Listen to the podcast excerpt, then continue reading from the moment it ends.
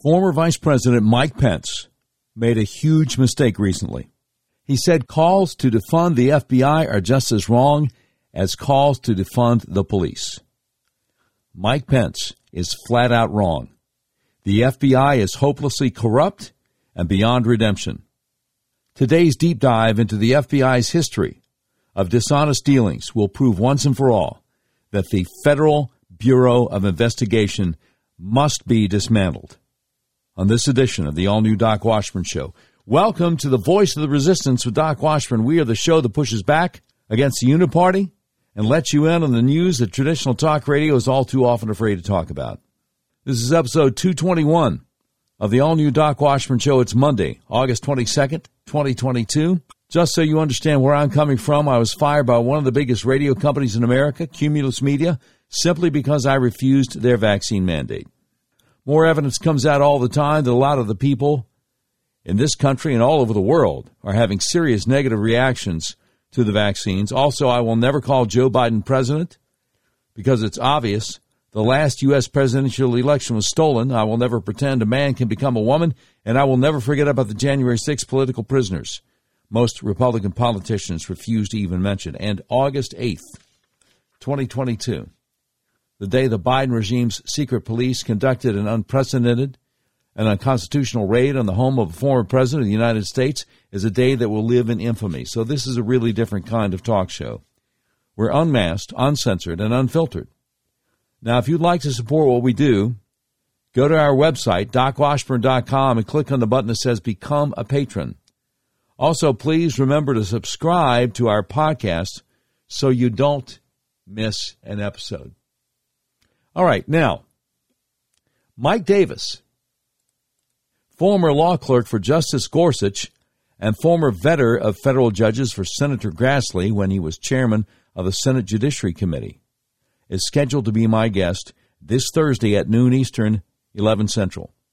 He will be giving his incisive legal analysis of the FBI's outrageous, illegal, unconstitutional raid on former President Trump's home, and I will also be asking him for advice on how we might best try to get our country out of this mess. That's Mike Davis on the Doc Washburn Show, Thursday, August 25th at 11 Central. Okay, to kick off our deep dive into the history of FBI corruption, I need to begin by playing you some audio clips from a short interview that John Roberts of Fox News Channel did on America's Newsroom on Friday. Roberts asked Fox News contributor and former Assistant U.S. Attorney Andy McCarthy how heavy he expects the redactions to be from the affidavit giving the feds an excuse for searching Mar a Lago. How heavy does he think those redactions from that affidavit will be that the DOJ is going to have to turn over? Will the redactions be, in Robert's words, judicious? Or will they be page after page of blacked out lines? Well, there'll be pages of black outlines, I think, John, at least in the first round. Uh, as as one of your uh, commentators said in that uh, in that piece just now, there are a lot of things in an affidavit that they can reveal without actually having to give any substantive information. What people really want to know, I think, is what was the probable cause? That is, what is the evidentiary basis for what they did uh, in in getting the warrant and doing the search? Uh, and then and the three crimes that they lay out. And the other thing I think people want to know is why this and why now. I think it's very peculiar for the Justice Department to be saying that this was an early stage of their investigation.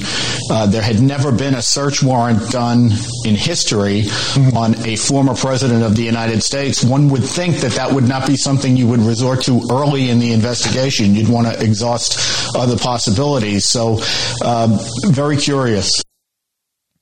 So then, John Roberts, Fox News says the DOJ argued in court last Thursday that revealing the contents of the probable cause affidavit would really be a roadmap for their investigation. It would expose confidential sources, it would expose potential witnesses as well.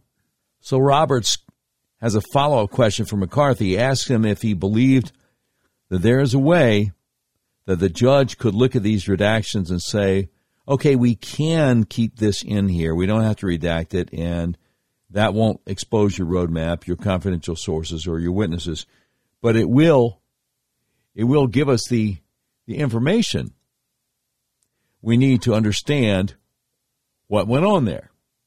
There's a number of things they could do along those lines. They could propose a substitution where they, you know, give a narrative explanation without having to get into the sources of the information and, and so on. Mm-hmm. And John, it's important to remember that this is not information. This is not like a FISA affidavit, right? This yeah. is not a national security case. This is information that we ordinarily get to see eventually. You know, everybody seems to be whipped up on this idea that if we don't get it next Thursday, it sinks down a black hole and we never see it.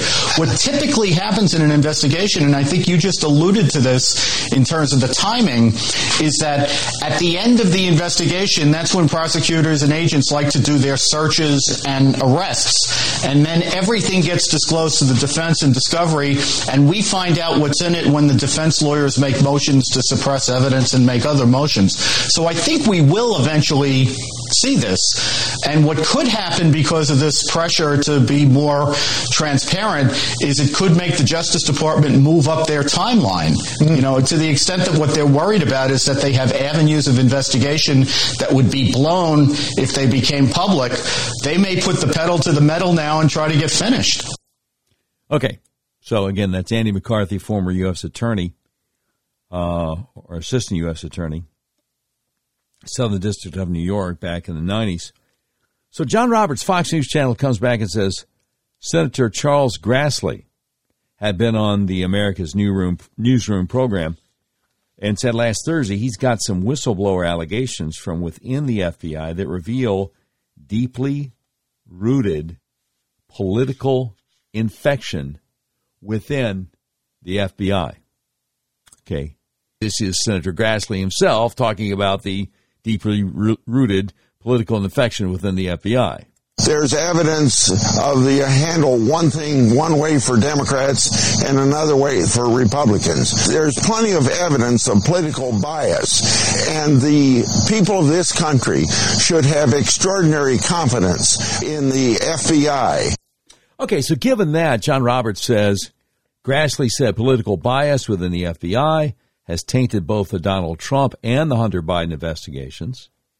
And consequently, he asks Andy McCarthy for his thoughts about that. I think it's deeper than that, though, John. You know, the, the, FBI started out as the embodiment of J. Edgar Hoover, and there's an entire history of politicized behavior that we hoped in the 80s and 90s that the Bureau had kind of grown out of. But I think in the era of jihadist terrorism, they kind of lost their identity as a police force and became more of an intelligence force. Yeah. Uh, and it's a very different discipline. And I think it's given them less respect for, you know, the due process standards, the Bill of Rights protections that are really the heartbeat of criminal law enforcement. And that's what I think you have to worry about, that the Bureau's culture has changed and that they're overly comfortable getting involved in politics when we should want them a million miles away from politics. Okay, now this is key. And this is why I thought it was so important that we begin today's episode on the deep dive into the history of the corruption of the FBI with former federal prosecutor Andy McCarthy explaining what has gone wrong over the years with the FBI. Now, any decent law enforcement agency that is worth its salt is going to be keenly aware of having, as Andy McCarthy put it, respect for the due process standards, the Bill of Rights protections that are really the heartbeat of criminal law enforcement. But, but intelligence operations, on the other hand, don't tend to have that concern for people's constitutional rights because, after all, instead of trying to develop probable cause criminal cases that can be tried successfully in court, intelligence operations are simply gathering intelligence. Now, any decent law enforcement agency knows, beyond a shadow of a doubt, that they need to be aware of not violating folks' protections as laid out in the U.S. Constitution because they don't want the prosecutor they deliver a criminal case to to have his case thrown out of court on constitutional grounds. But again, intel agencies are just collecting intel. Now, I've interviewed Andy McCarthy several times over the years. He's really sharp. Once every blue moon, we'll communicate by DM. That's what they call a private message on, on Twitter, DM for direct message. But I haven't had the opportunity to reach out to him since he was on with John Roberts on Fox on Friday to ask why he thinks the FBI's drift away from being strict law enforcement to actually being more of an intelligence agency somehow encouraged them to be more politically active. I've given this some thought. The only thing I could come up with on myself is that at least the last four FBI directors Louis Freeh from 93 to 2001, Robert Mueller from 01 to 2013, James Comey from 2013 to 2017, and Christopher Wray from 2017 to the present, at least the last four, those four, are all naturally predisposed to seeing more power centralized in an ever growing, ever more powerful federal government as a good thing. So they would also naturally be predisposed to seeing Donald Trump and everything he stands for, a smaller, less obtrusive, less, fe- less powerful federal government, as an evil to be act- actively fought against. And we have much evidence of that to delve into on our deep dive into FBI corruption on this episode of the all new Doc Washburn Show. Now, I will say this um, in his article about the Andy McCarthy interview, Kyle Becker over at BeckerNews.com, he has an interesting take on it. In his article, he said, if you were a critic of George W. Bush's war on terror, and the Patriot Act, you can take a victory lap. Andrew McCarthy, former Chief Assistant United States Attorney in the Southern District of New York, has perfectly summarized what has gone so terribly wrong at the Federal Bureau of Investigation. Now, Becker says we can infer from the former prosecutor's arguments and McCarthy is the guy who prosecuted the blind sheikh Abdul Rahman and his co conspirators after they tried to blow up the World Trade Center in 1993. McCarthy really believes that the war on terrorism has undermined federal law enforcement's respect for the rule of law. Now, it's not just that the FBI is politically biased, it has ceased to function as a law enforcement agency. The Bureau has become nothing more than attack dogs for the Democrat Party, which is one reason why whistleblowers are coming forward. And some are expressing on back channels that what the FBI did to Donald Trump was unjust. So that's that's Kyle Becker's take on it over at BeckerNews.com, and I think he makes a lot of sense. Okay, now before I go, before I go any further, let me quote the great Steve Deace over the Blaze, who said Sunday, Mike Pence is an archetype of what will inhabit most of our pulpits today. He quotes the Bible and calls for piety while practicing compliance and subservience to the very corrupted systems used by spirit of the age to target the brethren. He is a threat to the brethren, not a threat to the enemy. Now, the, the great Steve Deace said it, and I'm going to give you a mountain of evidence to back that up on today's deep dive into the history of corruption of the Federal Bureau of Investigation. Now, I've got a long list of stuff, some of which you may be familiar with, and some of which is just going to shock the living daylights out of you. But I want to start with a recent op ed in the Boston Herald from the great opinion columnist and talk show host Howie Carr entitled Boston FBI Office Set the Standard for incompetence. And here's what Brother Carr says Sometimes It seems like the Boston office of the FBI, dumpster fire of breathtaking corruption and incompetence that it is, serves as a field laboratory for the Democrat briefers in D.C., whose mission it is to crush any opposition to the deep state all week long. Since the FBI's Stasi style raid on Mar a Lago, Stasi being the old East German secret police when they're communist East Germany. All week long, because this was the end of the week in which uh, Trump's home was uh, raided. Since the FBI Stasi style raid on Mar a Lago, it's been deja vu all over again for anyone who's been paying attention to the decades of multiple messes that our local on the take G men have been diving headfirst into. Everything corrupt, illegal, or unethical that the FBI does nationally, they did a dry run in Boston first, just to see how much they could get away with. The answer is plenty, especially now in Brandon's Banana Republic.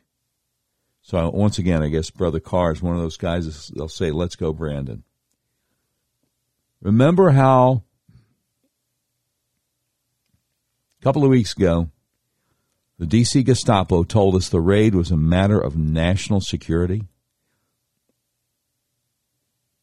Okay, Trump left office in January 2021, uh, about 19 months ago. Yet the jackbooted wokesters only now figured there's a national security problem? It's foot dragging reminiscent of the Fed's hunt for Whitey Bulger, the serial killing brother of the most powerful Democrat politician in the state of Massachusetts. Whitey Bulger took it on the lam December 1994 with his gal pal, Teresa Stanley. She couldn't take the fugitive life, so she went back to Boston.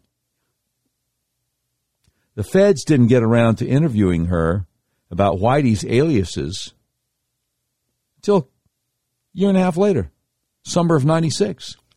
By then, he had been stopped at least twice by local cops in Wyoming and Mississippi for minor traffic infractions, but the cops didn't know that they were dealing with a mass murdering, cocaine dealing registered Democrat because the feds couldn't be bothered to debrief his moll, his girlfriend. It's in the FBI handbook. Wherever investigating a fellow Democrat, a G man must leave no stone unturned except the one that the comrade, in this case Whitey, is hiding under for 17 years. The FBI went after Whitey Bulger almost as hard as they've since gone after Hunter Biden or Hillary Clinton or Antifa or Black Lives Matter or any Democrats. Then there was the timing of the Mar-a-Lago warrant. The feds got it on August 5th, a Friday, but it was so imperative that they get into Melania's wardrobe that they took the weekend off before commencing the raid at dawn Monday morning, August 8th. Anyone remember Gary Lee Sampson? a bank robber from Abington, Massachusetts, back in 2001. He wanted to turn himself into the FBI. It was again a summer Friday afternoon. He called the FBI office,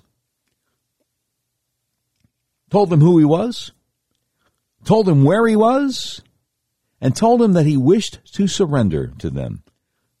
The feds hung up on him. Hey, it was Friday, date night number one.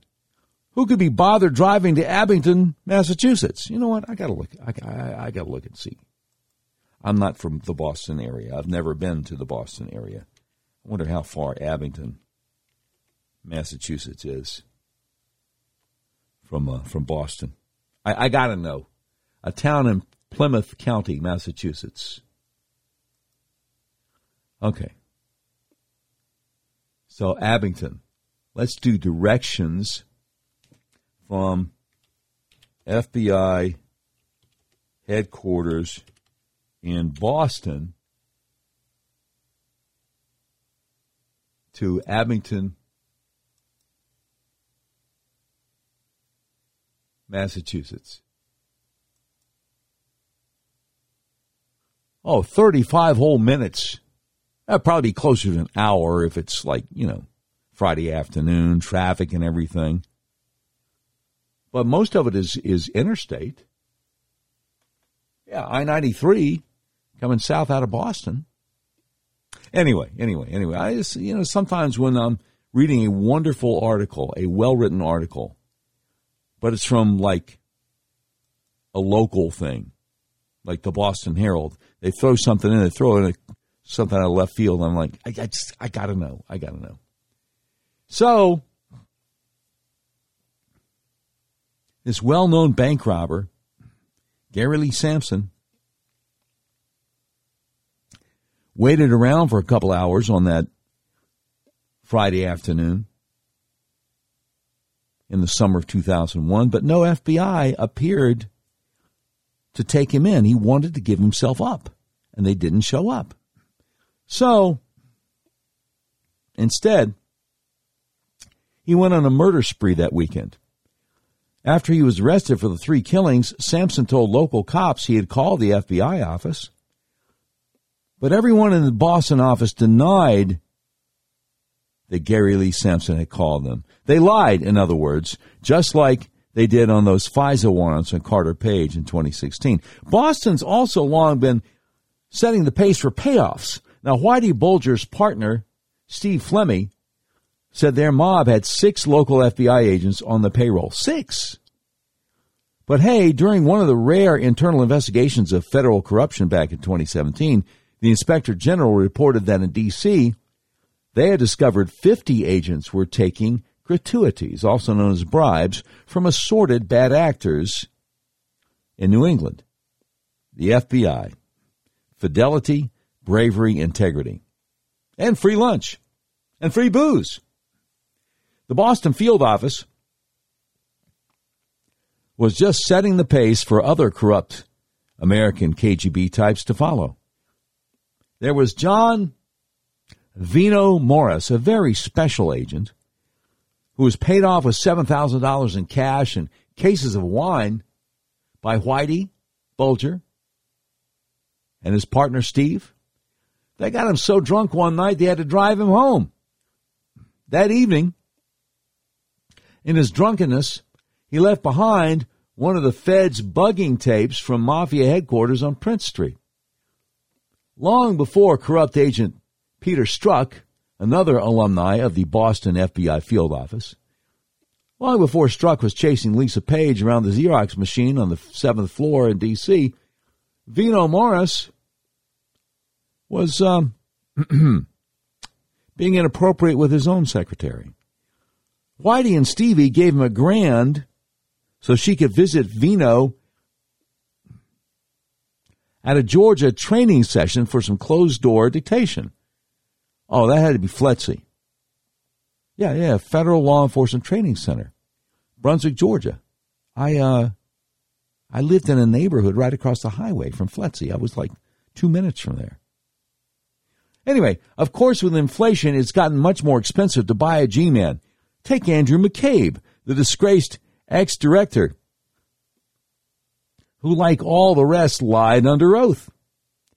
When he was running the Hillary Clinton espionage probe, so called, Clinton operatives funneled $700,000 to his wife's campaign for Virginia State Senate. Now, unlike Trump, Hillary never had any of her mansions raided. So, this Vino Morris guy, is perhaps a classic modern Boston FBI agent. In return for his wine and cash, he identified hoods who were being flipped to testify against his paymasters. One of them was machine gunned on Northern Avenue in Boston. Obviously, Vino Morris was the very model of a modern G man. He was soon promoted to director of the FBI's training academy in Quantico because uh, Democrats. When Whitey Bulger went on the lam he called up Vino identify, identifying himself as Mr. White and told him that if he was going down, so was Vino. Mr. White threatened the Fed he owned lock, stock, and wine barrel. So if Vino immediately took a heart attack so he could go out on a full boat disability pension before anyone found out how crooked he was, just like Andy McCabe kept his pension. They always keep their pensions. These bent G men. Maybe someday we'll find out just what went down at Mar a Lago on August the 8th, but I kind of doubt it. Mr. White made his call to Vino back in 1995. Earlier this year, the feds coughed up to the Boston Herald the 302 report that was filed after Whitey Bulger called his Fed hireling. It's part of the historical record. The call has been discussed in federal court, books, documentations, etc., or documentaries, etc. So we finally get the official FBI report, and it begins with words to the effect of what follows is a transcript of the conversation. And then there's nothing. And I mean absolutely nothing. Just a blank page. Because FBI. Because Democrats. It's the Boston way. FBI. I guess these days it stands for famous but incompetent. Now that is the great Howie Carr at the Boston Herald from August 13th. And the article is entitled Boston FBI Office Set the Standard for Incompetence. Now, coming up, have a long list of reasons that we absolutely, positively should not in any way give the FBI the benefit of the doubt. And I also have some specifics, some specific stories of how the FBI has really abused innocent people. And after today,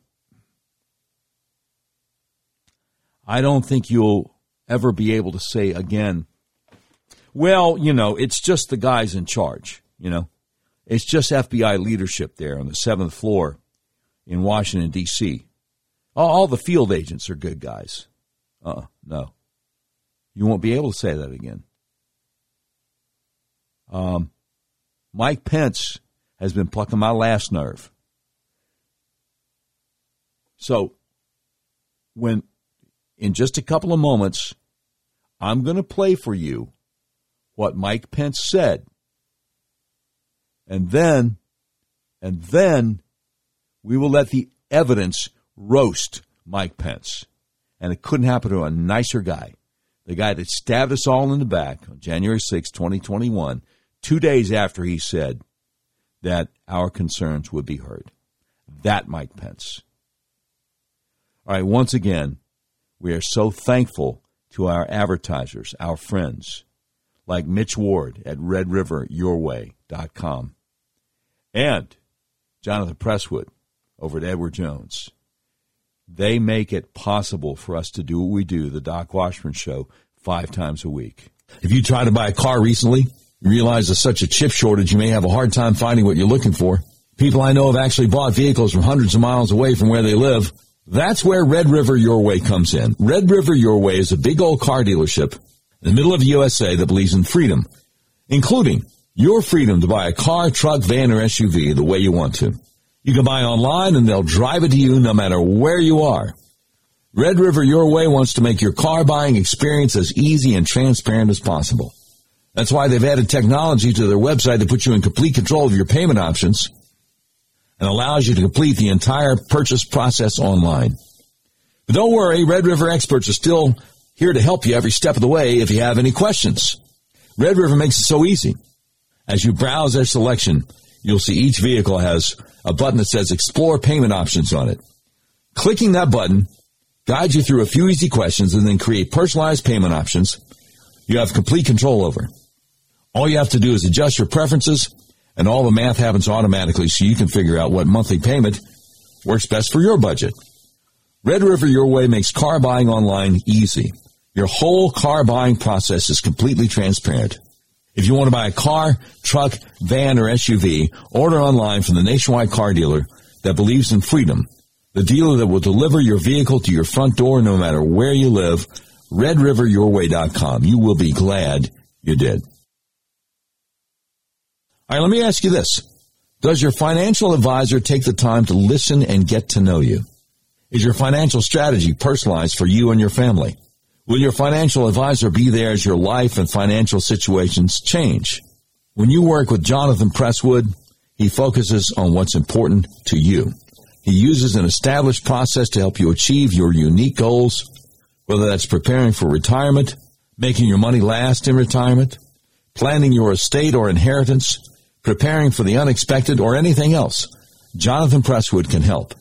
Now, what should you do if you leave a job and have a 401k or other retirement plan? Or if you're getting close to retirement or already in retirement, call my friend Jonathan Presswood today. He'll help you create a personalized financial strategy backed by the advice, tools, and resources to help you reach your goals. And he'll partner together with you to help your strategy stay on track no matter what life throws at you. Listen, we can all dream of having a perfect retirement, but how many of us will actually experience it? No matter where you are today, Jonathan Presswood is offering a free retirement analysis to figure out where you'd like to be and what it will take to get you there, and there's no obligation. Contact Jonathan Presswood, a financial advisor with Edward Jones Investments, today at 501 303 4844. Again, that's 501 303 4844. Don't wait. Call Jonathan Presswood today at 501 303 4844. Now, if you're like me, you can't remember phone numbers, go to our website, docwashburnshow.com. Just click on the link to Jonathan Presswood at Edward Jones. Edward Jones, making sense of investing. Member SIPC. Thanks again, y'all. Appreciate you. Appreciate you. Mitch Ward, RedRiverYourWay.com, and Jonathan Presswood at, Presswood at Edward Jones, Financial Advisors. All right, let's get right to it. The great Tristan Justice over the Federalist.com article entitled, Think the FBI deserves the benefit of the doubt? This laundry list of corruption should make you think again. And, buddy, he has put together a laundry list. Now, the subtitle to the article is A Look at the FBI's Last Six Years shows a pattern of irredeemable corruption. Okay? He says Can the FBI be trusted? A Federalist analysis of agency lies over the last decade is an unequivocal no. First of all, FISA warrants. In the summer of 2016, FBI bureaucrats launched a deep state operation known as Crossfire Hurricane to thwart then candidate Donald Trump's presidential ambitions. It began by targeting Trump campaign foreign policy advisor George Papadopoulos and quickly branched out as bureaucrats expanded their surveillance. The spy agency used the Foreign Agents Registration Act, or FARA, as a legal pretext to investigate and spy on Papadopoulos, in addition to former White House National Security Advisor Michael Flynn, former Trump campaign manager Paul Manafort, and former Trump advisor Carter Page.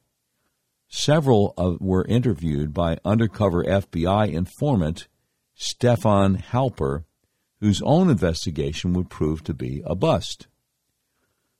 According to a declassified transcript between Papadopoulos and a Crossfire Hurricane confidential human source, or CHS,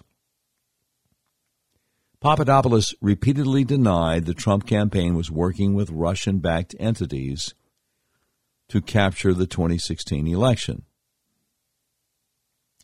The FBI, however, wrote off Papadopoulos' recorded answers as rehearsed and omitted his denials of campaign collusion with overseas actors in FISA court warrant applications and renewals. So, in other words, they lied to the FISA court.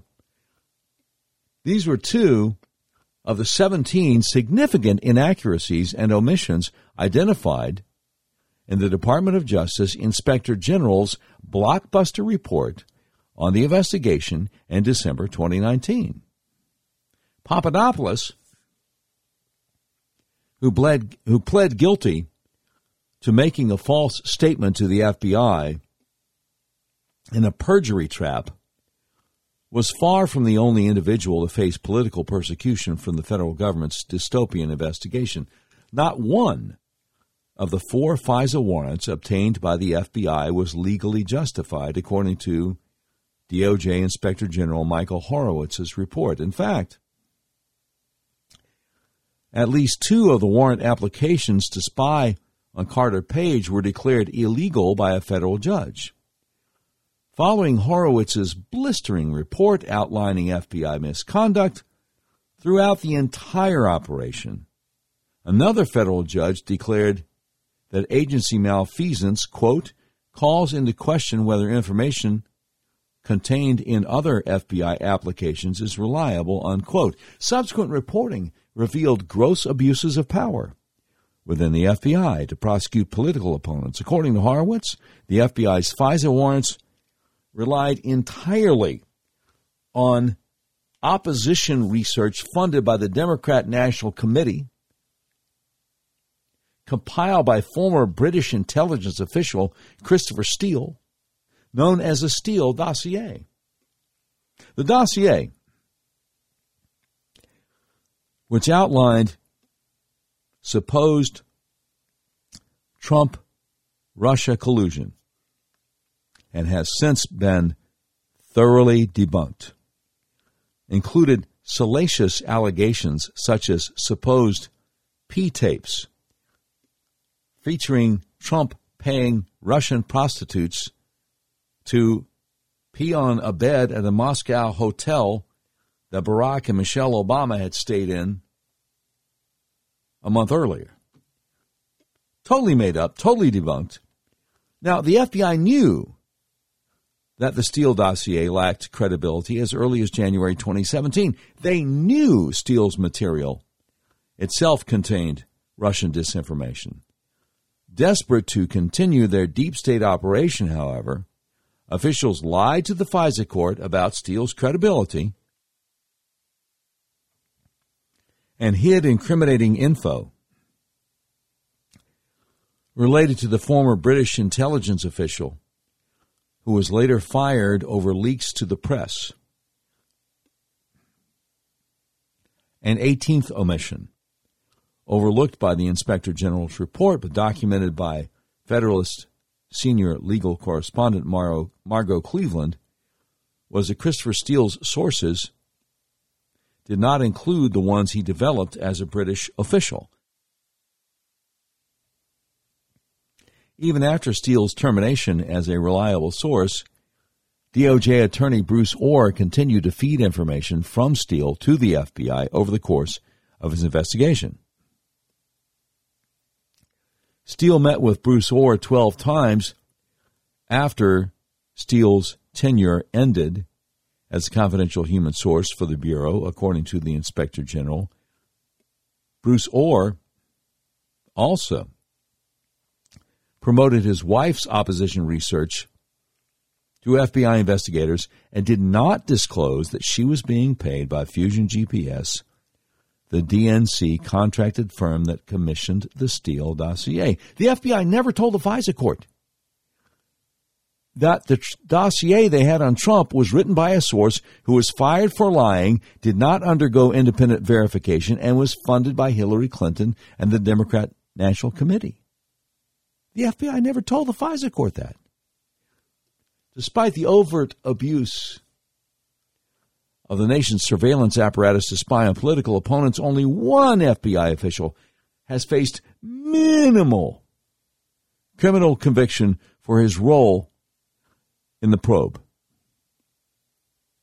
In January last year, former FBI attorney Kevin Clinesmith was sentenced to just 12 months probation after pleading guilty to fabricating evidence to obtain a FISA warrant.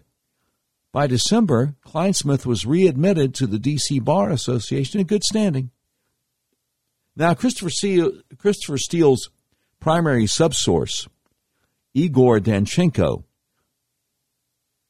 was indicted in November on five counts of making false statements to the FBI.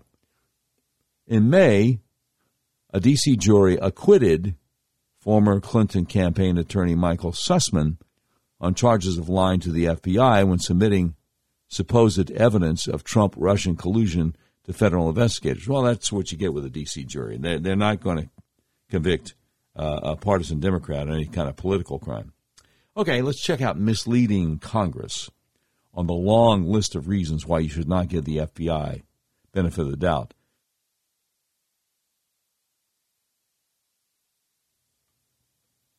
Following the collapse of the grand Russia collusion hoax, lawmakers on Capitol Hill began demanding answers about FBI misconduct. Former FBI Director James Comey lied to Congress claiming the Bureau was just investigating four individuals, not the Trump campaign itself, in a dubious spin. Now, in a 2018 hearing, then Representative Trey Gowdy asked Comey, and I quote, Late July of 2016, the FBI did, in fact, open a counterintelligence investigation into is it fair to say the Trump campaign or Donald Trump himself? Unquote. Comey responded, again quoting, It's not fair to say either of those things in my recollection. We opened investigations on four Americans to see if there was any connection between those four Americans and the Russian interference efforts, and those four Americans did not include the candidate, unquote. Now, Horowitz, Inspector General for the DOJ, also contradicted the FBI in a December 2019 hearing on the release of his report documenting FISA abuses. In September 2017, the FBI told Senator Chuck Grassley, Republican of Iowa, that the Bureau gave the Trump campaign a defensive briefing about Russian interference in the 2016 race. FBI Assistant Director of Congressional Affairs Gregory Brewer, in response to a letter from Senator Grassley, said, and I quote, in August of 2016, the FBI provided a counterintelligence defensive briefing to then candidate Donald Trump and other senior campaign officials. This defensive briefing was conducted by an experienced FBI counterintelligence agent and focused on the broad range of threats posed by foreign intelligence entities. Unquote. Now, Horowitz testified before the Senate Judiciary Committee that there actually was no briefing given. So you got the assistant director of the FBI lying to the senator. All right. Next on the long list of reasons the laundry list of reasons of corrupt corruption of the FBI. Reasons you should not give them the benefit of the doubt on anything. Misleading leaders of the DOJ itself.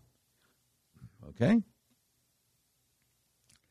Not only was Congress led astray, as FBI officials conducted a rogue operation to defend the incumbent regime, but so was senior leadership in President elect Trump's DOJ. Handwritten notes. Oh, I get it. Uh, uh, let, let, me back this up. Not only was Congress led astray as FBI officials uh, conducted a rogue operation to defend the incumbent regime, in other words, I guess the Obama regime, they were defending the Obama regime, but so was senior leadership in President Trump's DOJ when he got in office. Handwritten notes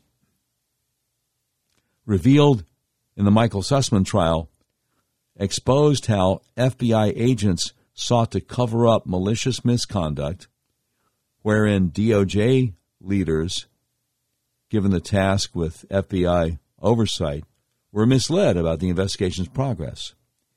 The notes show FBI agent Peter Strzok wrongly told DOJ supervisors the surveillance warrant on Carter Page had been fruitful. Strzok also concealed knowledge that Christopher Steele's sources were not credible and claimed instead that the dossier was Crown reporting from the MI6, the British counterpart of the CIA. In other words, official British government reporting. The FBI said the dossier was being used to examine the RNC and the Trump campaign's effort to soften the Republican platform on NATO and Crimea for Russian energy stocks, but the document made no mention of NATO or Crimea. Peter Strzok also also said that Donald Trump's 2016 joke about Russia uncovering Hillary Clinton's 30,000 deleted emails triggered Crossfire Hurricane, with an Australian diplomat tipping off the government about Papadopoulos at the American Embassy in London. The tip that Papadopoulos was coordinating collusion between the Trump campaign and Russia, however, came before Trump made the joke. Now, Peter Strzok is the same agent whose text messages show he conspired with his mistress and FBI colleague, attorney Lisa Page. Strzok, a lead investigator for Crossfire Hurricane, assured Lisa Page of a mysterious insurance policy in place if Trump were to be elected, likely in reference to the agency's inside operations. Lisa Page, according to the DOJ Inspector General's 2019 report, told colleagues to go easy on investigating Hillary Clinton because, quote, she might be our next president, unquote when Page fretted that Trump might actually win the 2016 election, Peter Strzok assured his romantic partner, quote, we'll stop it, unquote. Let's see, what's another reason to not give the FBI the benefit of the doubt? How about misleading Trump? Comey thought the Crossfire Hurricane investigation was important enough to brief outgoing President Barack Obama on the probe but kept Trump in the dark. In fact, Comey later confirmed that he told Trump three times that he was not being investigated and refused to tell him that Hillary Clinton actually funded the dossier. Okay, who else they mislead? Michael Flynn. In June 2020, a federal judge ordered all charges be dropped against Michael Flynn whom Trump subsequently pardoned in the waning days of his administration. Prior to his exoneration, Michael Flynn was facing heavy fines and prison time for making false statements to federal officials in another perjury trap orchestrated by Jim Comey, who bragged about the setup in the first week of the Trump White House. According to special counsel Robert Mueller, Flynn lied to a pair of FBI agents about conversations with Russian Ambassador Sergei Kislyak as the incoming national, sec- national security advisor. Flynn, prosecutors claimed, spoke with Ambassador Kislyak about financial sanctions against Russian individuals after the 2016 election and then lied about it during an interview with Comey's FBI agents.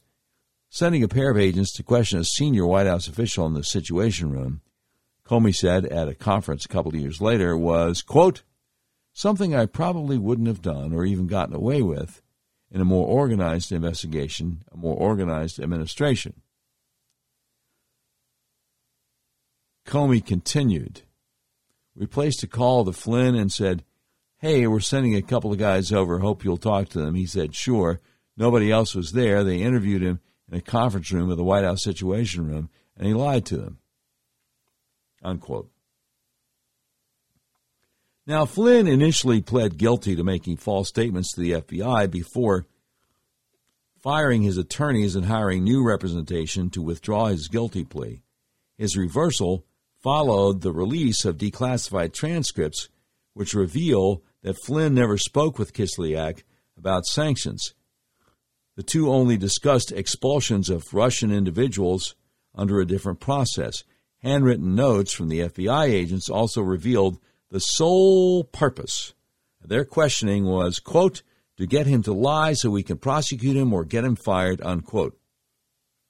A bizarre 2017 Inauguration Day email by Susan Rice to herself also revealed that Comey knew there was no legitimate reason to question Michael Flynn. Okay, more reasons not to trust the FBI. Andrew McCabe. Former FBI Deputy Director Andrew McCabe was fired from his top role, the Bureau, for lying to the agency Inspector General four times over multiple abuses during his tenure in senior leadership. Those abuses include efforts to set up former White House Chief of Staff Reince Priebus for obstruction charges, the sabotage of an investigation into Hillary Clinton emails on Anthony Weiner's laptop before the 2016 election, and fa- failure to report conflicts of interest. While running for a Virginia state Senate seat in 2015, Andrew McCabe's wife accepted a political donation from a close Clinton ally as her husband was given the task of investigating the former Secretary of State Hillary Clinton. Uh, a 2018 DOJ Inspector General report blasted McCabe as a serial leaker who lied about it. That same year, a letter from Senator Grassley shined a spotlight on McCabe's purchase of a $70,000 table on taxpayers' dime that the agency sought to cover up. More reasons not to give the FBI benefit of the doubt. Hillary's emails. The FBI repeated, repeatedly told journalists there was no evidence that a foreign power had reviewed Hillary's emails that she improperly handled on a private server. According to an Inspector General report in 2018, however, texts show they almost certainly did. At least one of them classified, as Federalist senior editor David Harsanyi wrote. A text from Strzok wrote, and I quote, It is more accurate to say that we know foreign actors obtained access to some of her emails, including at least one secret one, via compromises of the private email accounts of some of her staffers, unquote. Yeah, but they lied about it. Okay, what about the Weiner laptop itself? Would that be another good reason not to give the benefit of the doubt to the FBI? Yeah, it certainly would.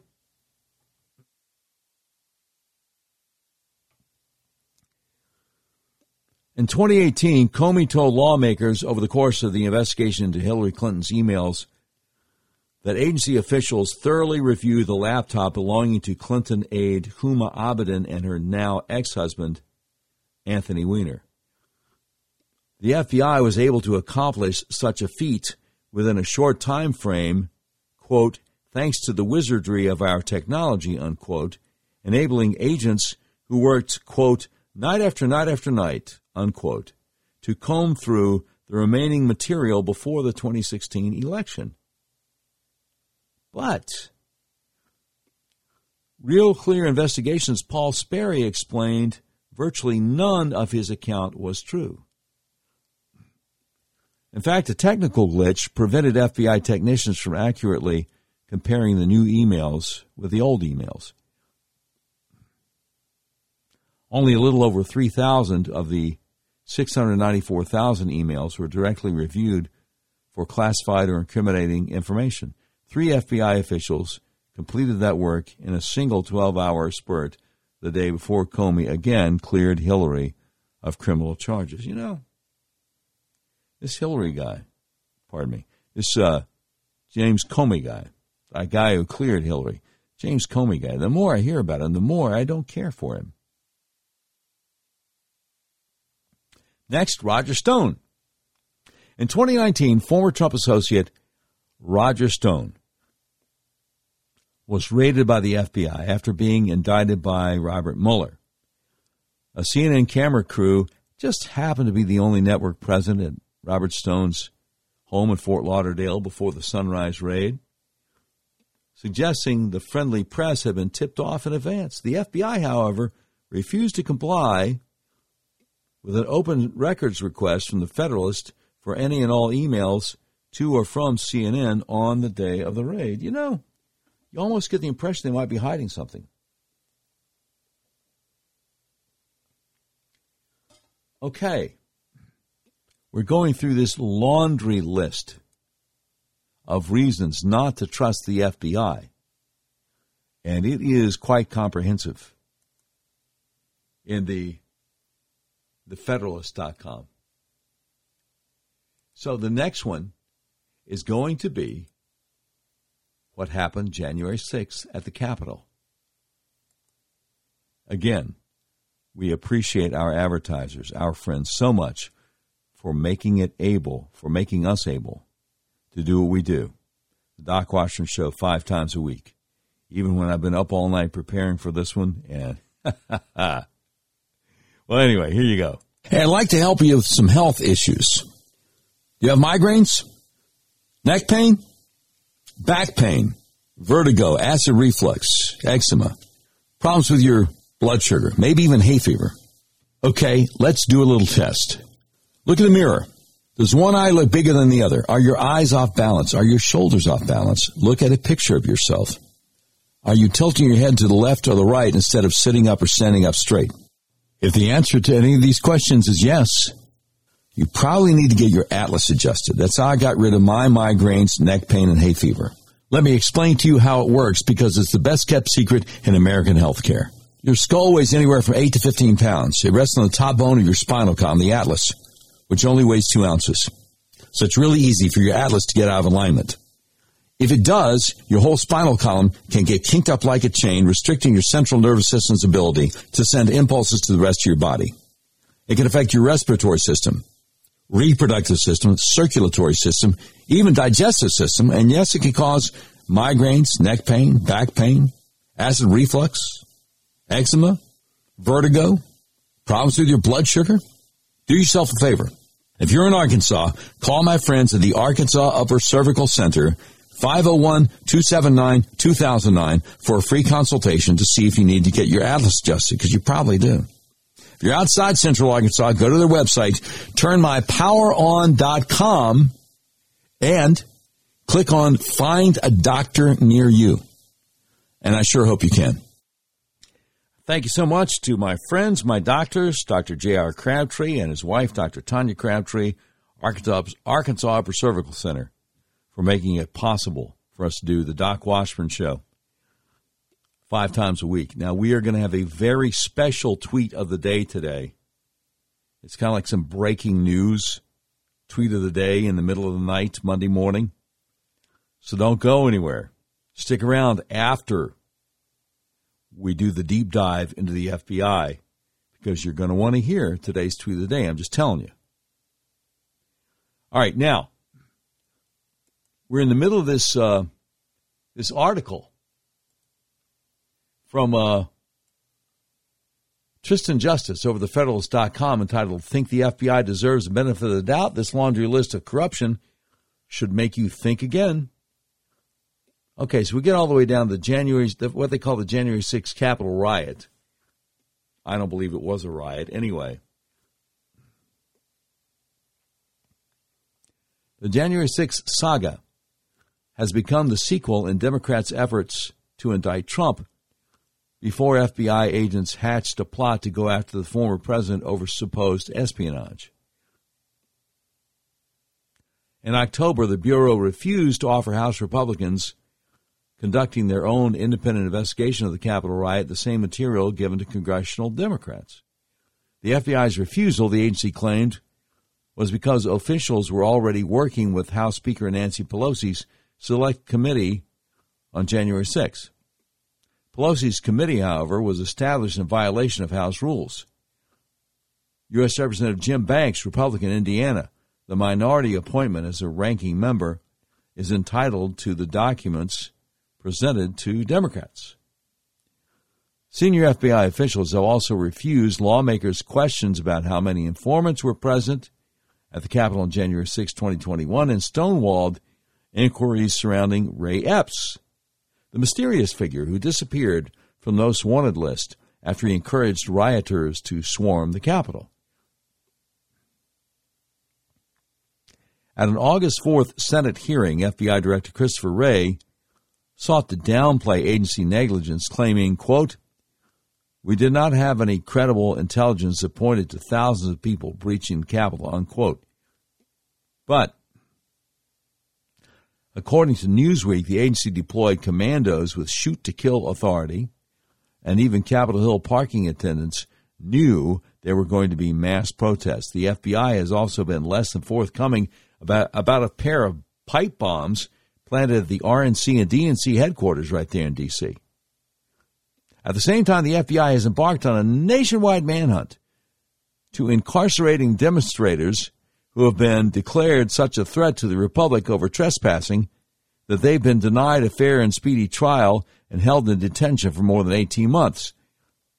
Julian Khater, one of two accused of assaulting a Capitol police officer with pepper spray, and whose case has been documented by Julie Kelly over at American Greatness, appears to have been outright coerced into making an unconstitutional confession.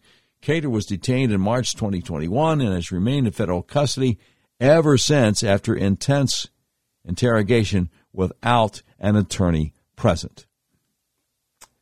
Okay, what about Kamala Harris on January 6th? The presence of Vice President Mike Pence and then Senator Kamala Harris at the U.S. Capitol has been the basis for nearly 800 people being charged with at least one count of violating 18 U.S. Code Section 1752, according to Kelly, which indica- indicates that any building or complex hosting the vice president is a restricted area and therefore closed to the public. But, wait a minute, Kelly, wait a minute, wait a minute, wait a minute, wait a minute, wait a minute. Course, Julie Kelly in American Greatness. I must be losing my mind. But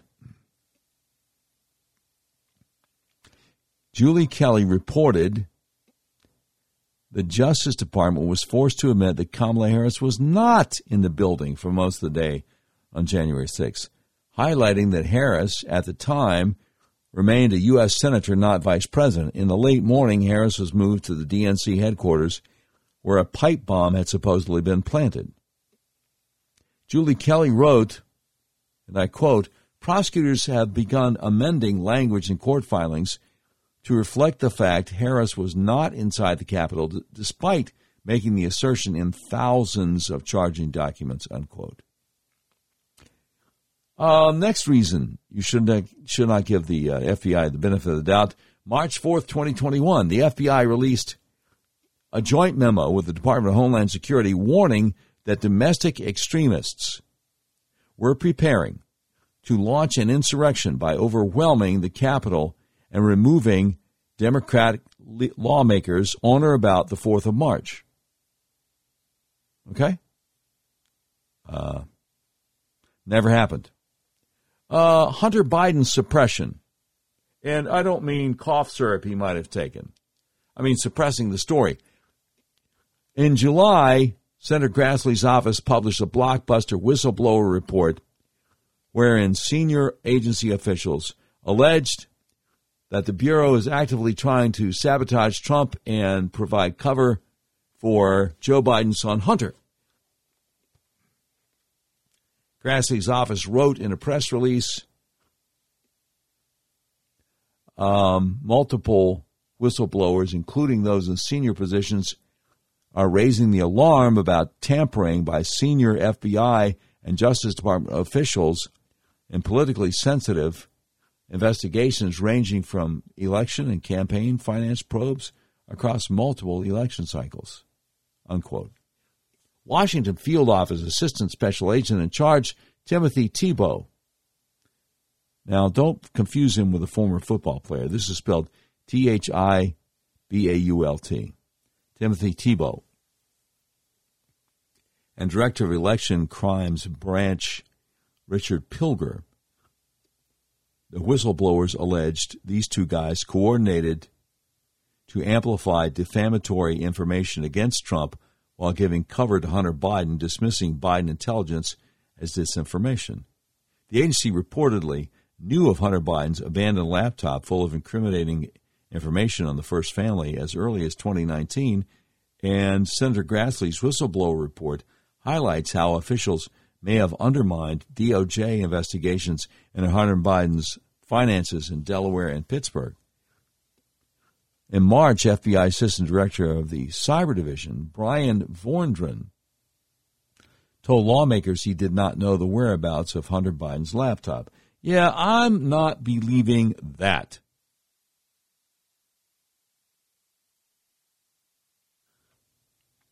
In October 2020,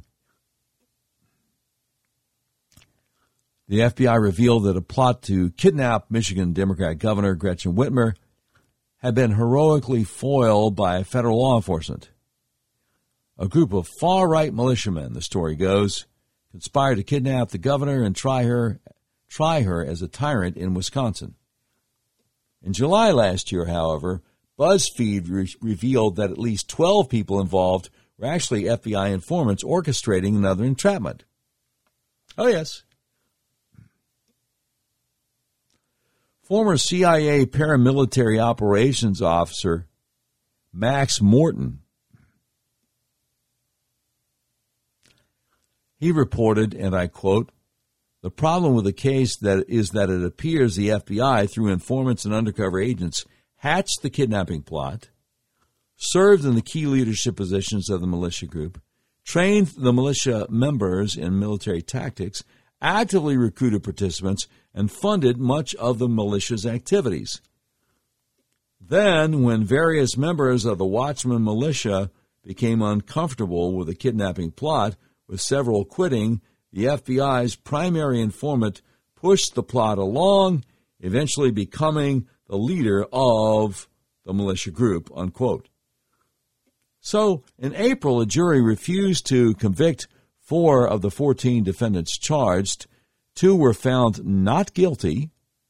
Another two concluded the trial with no verdict, and another two took plea deals. What about the Ralph Northam plot. You remember Ralph Northam? He was an old line, old style uh, Democrat governor of Virginia. Uh, the one they found out had all that racist stuff, don't you know, back in his uh, uh his annual, his yearbook at law school. Uh, they had a picture of him in blackface standing next to a fella in a KKK hood. And they also said that Ralph Northam's nickname there in uh, medical school was Coon Man, Ralph Coon Man Northam. So, yeah, an old line racist Democrat governor, Ralph Northam. And I think all that stuff came out of that time. They were trying to get him to uh, to resign because he earlier had said that if a baby survives a botched abortion, then it's up to the mama to decide whether this baby now out of the womb is going to be allowed to live or not. Ralph Northam. He's a bad guy. Dan Chappell, the primary informant in the kidnapping conspiracy, the hoax to kidnap the governor of Michigan, Gretchen Whitmer, targeted a senior disabled veteran named Frank Butler using the same formula to go after then Virginia Governor Ralph Northam, another Democrat. Julie Kelly explained over American Greatness, quote, just as in the Whitmer plot, Dan Chappell lured Frank Butler into attempting to build an explosive device. Chappell also invited Butler to a field training exercise in Wisconsin during the last weekend in October, an excursion attended by some defendants in the Gretchen Whitmer cap- caper. Now, unlike the FBI's victims in the Whitmer plot, however, uh, this Butler fella, Frank Butler, did, did not participate and has not been charged with any crime. What about Senator Ted Stevens' conviction? Remember that? Former Senator Ted Stevens, Republican Alaska, became the victim of FBI corruption in 08 when forced to defend himself on charges of false statements to federal officials. Now, Stevens lost his U.S. Senate seat as the scandal played out, only to be later exonerated when the judge conducting an independent investigation concluded the prosecutors inappropriately hid evidence from Senator Stevens.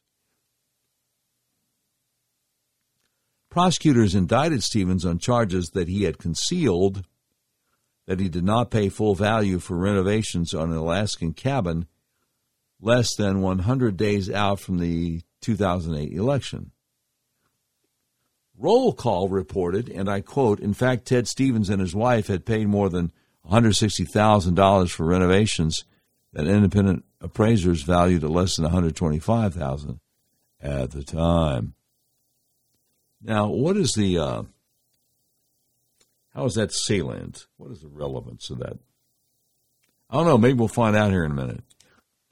Prosecutors, however, secured a conviction by hiding evidence that incriminated their own witnesses, one of whom came up with testimony right before trial with inconsistent statements concealed from the defense, according to the, the DC paper. And here's the quote Likewise, the government concealed evidence that its star witness had suborned perjury from an underage prostitute with whom the star witness had an illegal sexual relationship. Well, now, she's under, underage, I don't think she's a prostitute. I think she's a victim. And the government concealed evidence that another witness, whom the government flew back to Alaska away from the Washington, D.C. trial after their mock cross examination of him went poorly, had told the senator that the bills he received and promptly paid included all of the work that was done. Government prosecutors mocked Ted Stevens when he explained that on the stand, all the while knowing that they had a witness who would have supported him, but whom they had removed from the trial. How about the conviction of former Representative Jeff Fortenberry, Republican, Nebraska, sentenced to two years of probation with a $25,000 fine and 320 hours of community service in March after a jury in L.A. convicted him of lying to the federal government after he was entrapped by the FBI. The saga began in 2019 when a pair of FBI agents showed up at Fortenberry's Nebraska home, ostensibly over a national security issue not a criminal investigation. Prosecutors ultimately convicted Fortenberry for scheming to conceal material facts to federal officials and two false statements to the FBI.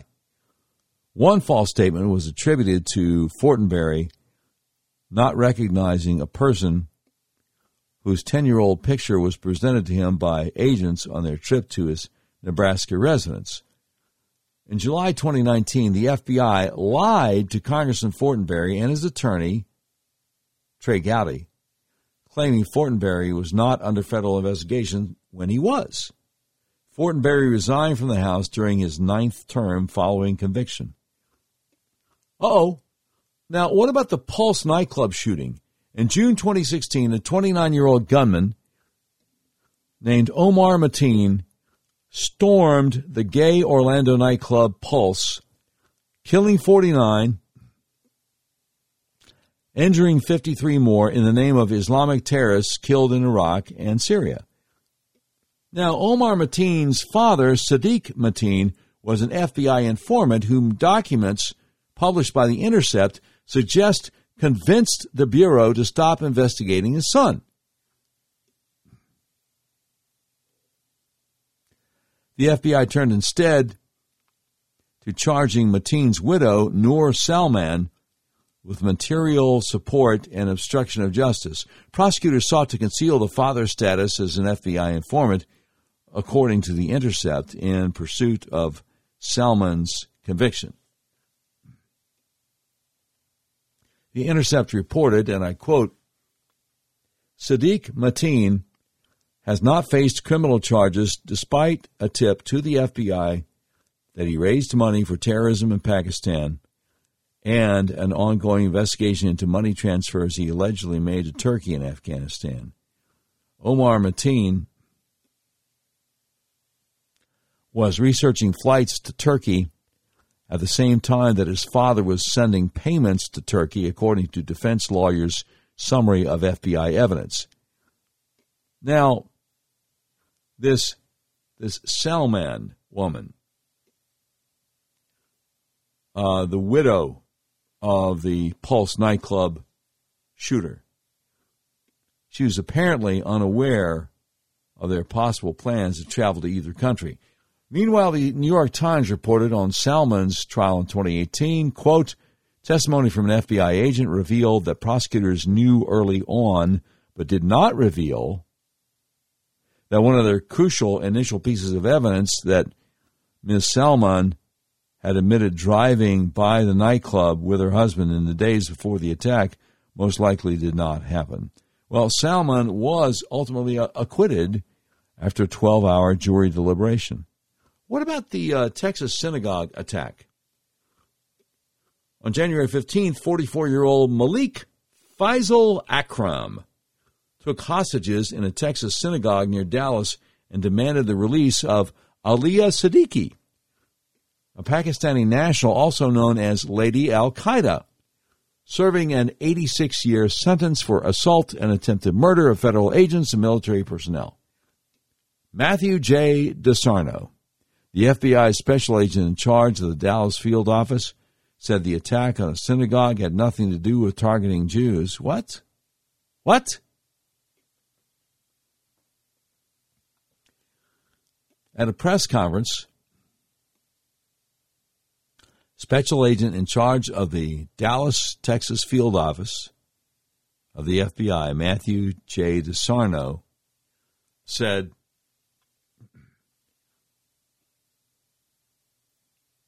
Pardon me. He said, We do believe, from our engagement with the subject, that he was singularly focused on one issue and it was not specifically related to the Jewish community, unquote. But as Chuck DeVore of the Texas Public Policy Foundation reported, Akram was heard to say via the live stream that operated from the synagogue for much of the incident that he chose it because he thought it was the closest assemblage of Jews to the federal facility holding this Siddiqui woman that he wanted set free, Lady Al Qaeda. DeVore wrote there are about a thousand churches in the Fort Worth area within a half hour drive of Siddiqui's place of incarceration compared to seven Jewish centers of worship. But sure, Special Agents DeSarno, the terrorism was not specifically threatening to the Jewish community. Yeah, right. Unquote. How about the congressional baseball shooter? The FBI designated the death of a shooter who attempted to gun down Republican lawmakers at a 2017 congressional baseball practice as motivated by a desire to commit, quote, suicide by cop, unquote. Last year, the FBI doubled down on the designation. Jill Sanborn, executive assistant director of the FBI, told the House Appropriations Subcommittee, quote, it's fair to say the shooter was motivated by a desire to commit an attack on members of Congress and then knowing by doing so he would likely be killed in the process, unquote. I think there was more to it than that. Andy McCabe, now a CNN contributor, said last summer, quote, the FBI still doesn't know exactly what the shooter was up to. They never really uncovered the sort of detailed evidence that laid out a specific plot or an objective. On the contrary, the 66 year old shooter, who almost killed House Republican whip Steve Scalise, left behind a long record of extremist social media posts dripping with contempt for Republicans, even branding them as the Taliban of the USA on Facebook. The FBI also found a list of six congressmen in a rented Virginia storage locker, but refused to call that a hit list. How about inflating extremism cases? Yes, yes. Whistleblowers claim the FBI is inflating the number of domestic violent extremism cases to fit Joe Biden's overarching narrative that homegrown extremism is the nation's worst national security threat. Representative Jim Jordan, Republican of Ohio, wrote in July saying from recent produced from recent protected disclosures, we have learned that FBI officials are pressuring agents to reclassify cases as domestic violent extremism. Um, he said, given the narrative pushed by the Biden administration that domestic violent extremism is the greatest threat facing our country, the revelation that the FBI may, may be artificially padding domestic terrorism data is scandalous. Uh, how about ignoring the abuse from Larry Nassar? The FBI turned a blind eye. As former USA gymnastics doctor Larry Nassar abused dozens of young female athletes. I heard it was over 100.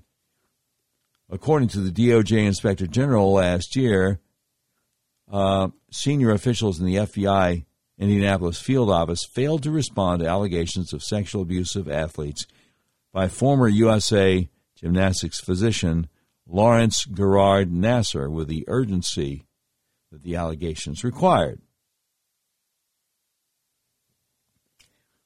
The inspector general added We also found that the FBI Indianapolis field office made fundamental errors when it did respond to the allegations, failed to notify the appropriate FBI field office, the Lansing resident agency, or state or local authorities of the allegations and failed to take other steps to mitigate the ongoing threat posed by Nassar. How about Kyle Rittenhouse? Kyle was acquitted of politicized charges brought against him last summer when he shot three men in self defense. Two died. Contrary to the media's racialized coverage of the trial, all three were white. Now, during the proceedings, wherein an 18 year old Rittenhouse, now 19, faced life in prison, prosecutors used aerial footage from FBI surveillance in their effort to convict Rittenhouse. When the defense tried to access the rest of the FBI footage from the night in question, however, the Bureau claimed it no longer existed. Yeah, I'm not believing that. About demonizing James Rosen. In the year 2010, the Obama administration began aggressive surveillance of journalist James Rosen who was working for Fox News at the time. The Justice Department tracked Rosen by falsely claiming the reporter was a potential terrorist collaborator and accused him of violating the Espionage Act. So, the Obama administration tracked Rosen's movements and, according to Fox News, even seized the phone records of his parents. How about Martha Stewart? Most Americans today believe Martha Stewart was convicted 20 years ago on charges of insider trading. Her actual conviction that sent her to federal prison was conspiracy to lie about the crime for which she was never charged over a trade that had already taken place. Martha Stewart's quarter million dollar sale of ImClone stock served as the pretext for which federal prosecutors, led by none other than James Comey, went after the media mogul. Mogul, that is. Comey's case, however, was so weak that prosecutors pursued a novel legal theory to secure a conviction. According to the theory they pursued, Martha Stewart engaged in securities fraud when she declared that she was innocent, which prosecutors said was designed to prop up the value of her company, Martha Stewart Living Omnimedia. In other words, Stewart's proclamation of innocence was declared a crime by federal law enforcement, and she spent six months incarcerated. Um, what about the deadly wrongful conviction? A 2007 ruling against the government cost the FBI $102 million after the agency misconduct resulted in the deaths of two men.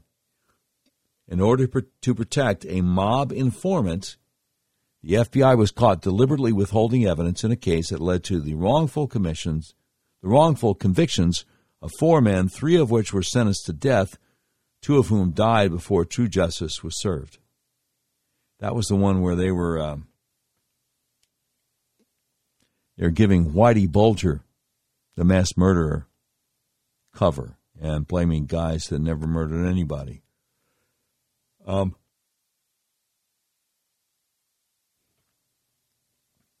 last but not least, Tristan Justice, Western correspondent for the Federalist, has the Mar-a-Lago raid. The Department of Justice appears to be following the same playbook agency officials have used for years in the Democrats' series of manufactured scandals to bring down Trump. So,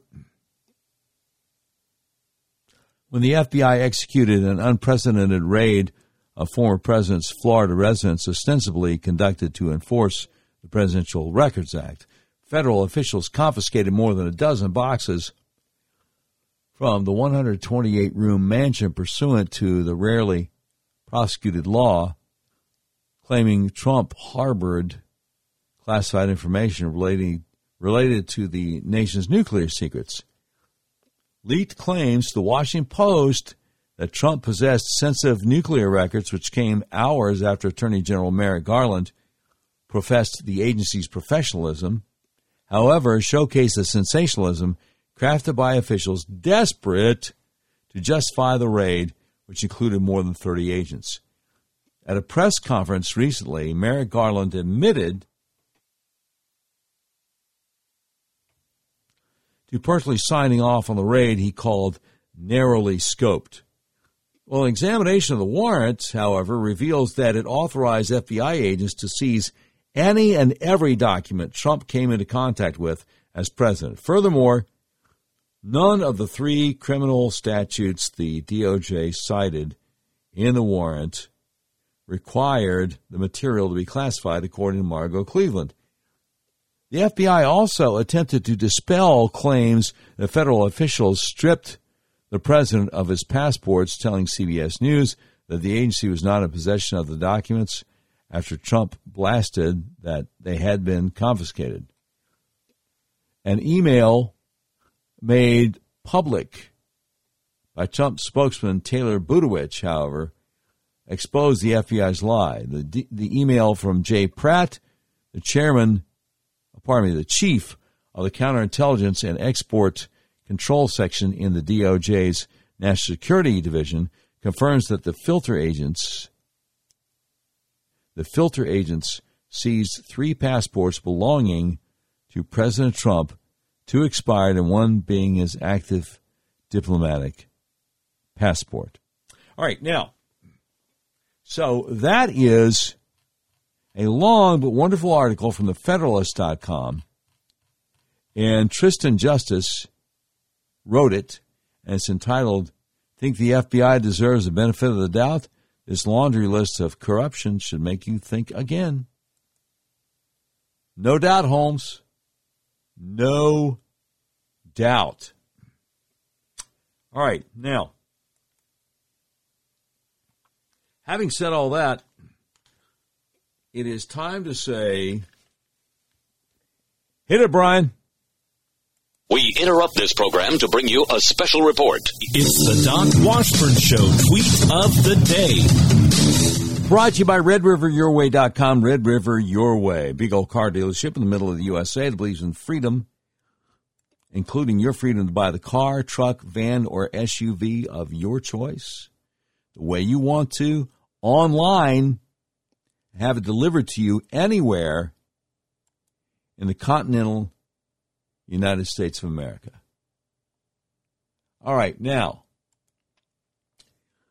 the tweet of the day it's a guy named Grant Taylor. And it doesn't really matter who the tweet came from. What matters is the content in the tweet. Now, there's a guy named Alex Jones. And I'm not, I've never been a real big fan of Alex Jones. I've never played any of his audio on my show. Um, but he says he has an emergency message to Donald Trump. And I know that from time to time there are people who have access to Donald Trump to listen to the Doc Washburn show. And I think that uh, Alex Jones is making a good point on this. Look, even a blind squirrel can find an acorn eventually. So let's hear. And if you've never heard Alex Jones before, his voice is different. Here he is. Alex Jones here, issuing an emergency warning to President Trump. Not a warning out of any desire to hurt you, President Trump, but to save your important legacy and hopefully ensure you can get back into the White House coming up in 2024. We know the election was stolen. We know the deep state's trying to set you up any way they can. We understand that you are a lion surrounded by hyenas. But the number one issue that is going to end up biting you in the ass like nothing else is the experimental shot that Fauci and Bill Gates and Birx and the rest of them convinced you would actually save millions of lives and get the economy going when they had brought out their lockdowns. I know why you did it. You've done so many other great things for this nation. And I admire you and I appreciate you. And I want to support you for president. But Ron DeSantis is coming out and admitting that the vaccines don't work because now the CDC and others have been forced to admit that. Even as now, even the CDC is backhandedly acknowledging that the shots aren't preventing people from getting infected. We have Deborah Birx coming out and saying she knew the COVID vaccine wouldn't protect.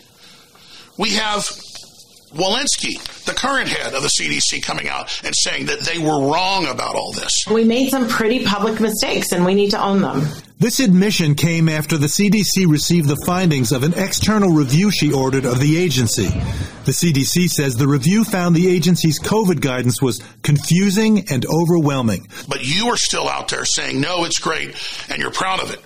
Now that they've admittedly set you and America and the world up, with an experimental drug they rolled out of gene therapy against the general public. It is critical for you to decouple from these people like Bolsonaro and other leaders like Viktor Orban have done, saying, hey, at first we were for this, we thought it might help, but now we know it doesn't work, it's a fraud, and we need to put the brakes on this. President Trump, I care about you. I know you mean well. You're a very smart man. But they're coming after six month old and up babies with these dangerous shots. So there it is. Uh, some breaking news there from Alex Jones, your tweet of the day, brought to you by RedRiverYourWay.com. Now, today we have merely scratched the surface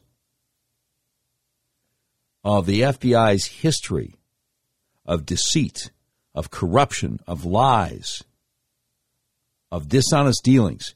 We have merely scratched the surface there's no way in the world I could get it all in in one day. So today was part one of the deep dive into the FBI. My next episode, part two, will talk about the fact that the FBI searched data of millions of Americans without warrants. We will also talk about a man unjustly convicted, 30 years in jail for a single hair, the FBI's mass disaster of a false conviction. We'll also talk about An American horror story. Thomas Caldwell's is just one of several stories of American patriots living the nightmare of being American political prisoners because of the FBI. We'll talk about the fact that Revolver News has definitive proof that the FBI is hiding critical footage of the January 6th pipe bomber. I mean, there's so much. There's so much that we're going to get to in part two of the deep dive into the FBI corruption. Uh, what about the fact that the um, the FBI unit leading the Mar-a-Lago probe earlier ran the discredited Trump Russia investigation? Did you know that? Have you heard that anywhere? Oh, and last but not least, out of Arkansas, the state I happen to be doing the show in, former FBI agent pleads guilty to destroying evidence that put a state senator in federal prison. You can't make it up. So, I mean, part two is in our next episode. But I think you're going to want to tell your friends about part one. I mean, the other day I did the deep dive on the CIA's corruption. That was episode 219. Then episode 220 interviewed Jeffrey Clark, former assistant attorney general under President Trump, whose home was raided six and a half weeks before Mar-a-Lago was. And the federal agents wouldn't even let him put his pants on. They made him stand outside his house in his underwear so CNN could get pictures. Took his cell phone and all his electronic devices. If you haven't heard episode 219 yet, about the deep dive into the CIA's perfidy, their corruption, you want to check out episode 219. If you haven't heard episode 220, my interview with Jeffrey Clark, former Assistant Attorney General under Trump, you, you, you need to check it out. So today was part one of the FBI's long history of corruption. I've got so much more. So make sure you check out the next episode too. You've been listening to episode 221 of the all new Doc Washburn Show. The views and opinions expressed on the Doc Washburn Show do not necessarily reflect those of our advertisers, but they love us and we love them. Today's program has been produced by Tim Terrible, directed by Mick Messy this has been a terribly messy production. Portions of today's show will be taken overseas and dropped. If you'd like a transcript of today's episode of the all new Doc Washburn Show, simply peel the roof off a Rolls Royce panel truck and send it to Mansur's Computer Solutions, seventh floor of the Ephemeral B. Smoot Building, Whitehall, Arkansas, in care of Sheriff Mansur Sempier X. And that's the way it is. Monday, August 22nd, 2022.